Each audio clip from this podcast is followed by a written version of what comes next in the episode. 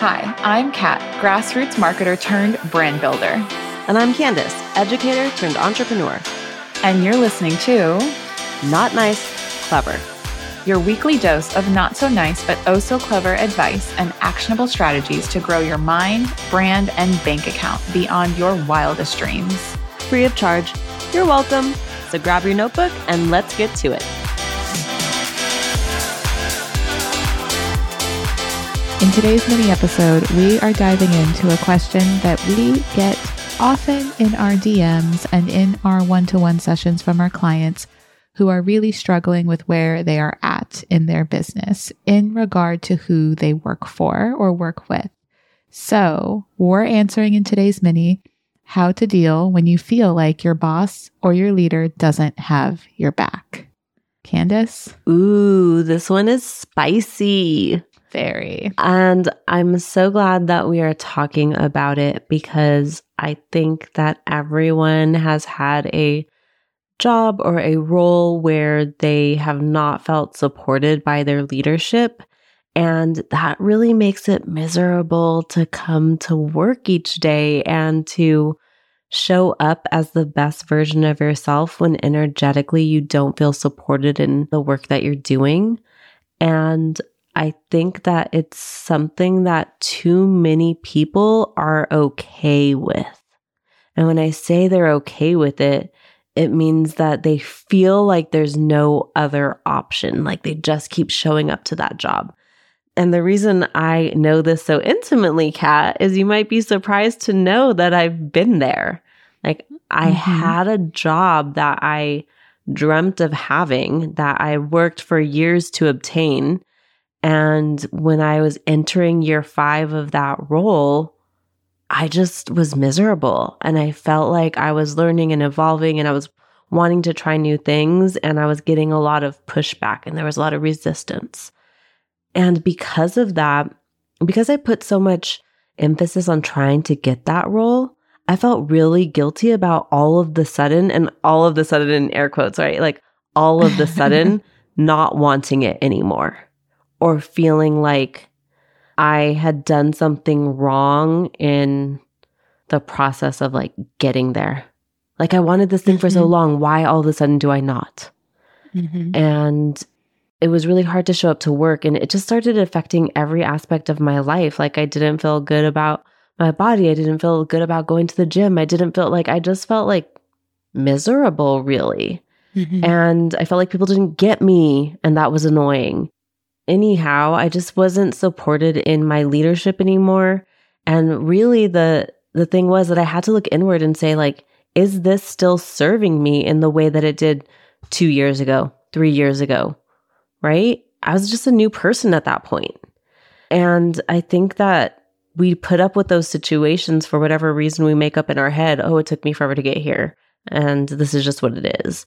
Or this is what my family expects from me because I went to school for this and this makes the most sense. But if you're miserable, like all of that doesn't matter. So if you're in a role right now and your boss or your leadership is no longer getting you, it's likely because you've outgrown that role or you've outgrown your circle, which we talk about a lot here. Mm-hmm. Right, Kat? Have you been in a similar situation? I have. And while I don't love that you had to go through this situation, I also found myself in a similar one and I kept myself there for two years. Mm-hmm. And so it wasn't quite as long as your journey, but it's still, I still felt the same things that you described. I still felt like anytime I would hop on BART in the morning, because the job I'm referring to was when I worked in San Francisco, I lived in the East Bay, so I commuted. And I would get on BART every morning just dreading it. And like the moment I stepped mm-hmm. onto the train, it was as if the energy just depleted from my body. Like my body was like, girl, this is not your path. Right. This is a great company. They're great people. You have great leaders. They're not the great leaders for you. This is for not you. the company for you. And I know we started off saying that this mini was about how to deal when your boss doesn't have your back, but really what it is, and I tell me, Candice, if you agree, it's really about what it's like when you don't have your own back. When you don't have your own back is exactly what it is. Because if you had your own back, you'd make decisions that put you in places where everyone had your back. right? hmm It all starts with you. And Yep. I was 20, 21 years old at the time, and I had all of those thoughts and all of that programming in my head. You're young, you don't have a college degree yet. You're lucky you even got a job in the midst of the recession because this was in 2010, 2011. You should You're be lucky. right, which I totally was, but that didn't negate the fact that I still wasn't where I wanted to be. I Mhm. was lucky, but it still wasn't the best place that I could put myself in. Yeah. And my body knew it. So did your body too. Oh gosh, so much I, because I I just became so unhappy. The Sunday scaries were real. Like I didn't Oh want to go gosh, to work anymore. Yeah. And the crazy thing is I just kept feeling like people didn't understand me.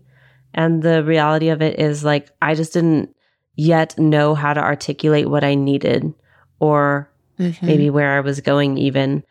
And I really had to just decide to cut it off and trust that my gut was pointing me in the right direction, which I know is super scary. It was super scary for me as a single woman. I had no other income. I was like, if this doesn't work out, I guess I'm knocking on my parents' door. I don't know. That'd be really embarrassing Right. but I but I figured it out because I had to. Like my body Mhm. wasn't going to allow me to continue. And I think I'd probably been feeling that way for maybe a year, maybe 18 months where I just Mhm. really started feeling like I didn't belong. And that was Mhm. just not good. I feel like I'm the best version of myself when I am surrounded by people who at least want to get me, right? Even um, just have the desire to understand. hmm I think that really matters. It does. It does. Like you said, even if they don't completely and fully get you, look, everybody listening to this, nobody is going to understand you as well as you understand yourself. So don't expect that of anybody. Mhm. Do not expect anybody to know you like you know yourself. But by putting yourself in places where you're surrounded by people who are open to learning and who are excited to grow and who have similar values and similar ambitions and trajectories. And then it's just about taking them along for the ride because they'll be willing to come along with you. They're not going to fight you on it or they're not going to say something that you don't agree with or or make you feel, you know, like you're not being seen or heard or supported. You'll never have to feel like that. Yeah, it's just another level when you're surrounding yourself with people who are committed to leveling up together, to learning, to not always, you know, doing the, I don't know, the status quo, right? You're always going to feel better about that. You're going to feel more creative. Your body will tell you that you're not going to have the Sunday scaries anymore. Like all of those things aren't just part of life. I think so often we accept that this is just what working is like.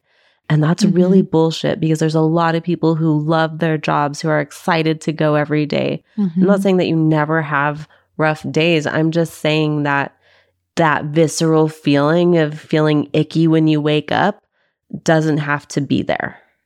hmm So, if you know of a friend or a colleague that might be pointing the finger at leadership and should maybe just take a look in the mirror, could benefit from listening to this episode, feel free to share it with them. And if you yourself have a question, feel free to reach out to Candice and I. You can reach us on Instagram at Not Nice Clever. Shoot us a message. We'll share an answer. We're not gatekeepers here. Thanks for joining us on Not Nice, Clever. Remember to follow our podcast wherever you listen to audio. And head to www.notniceclever.com to connect for more. Drop a question, we'll shoot you an answer. We're not gatekeepers here. Signing off, you're not so nice, but oh so clever besties that mean business. See you next week.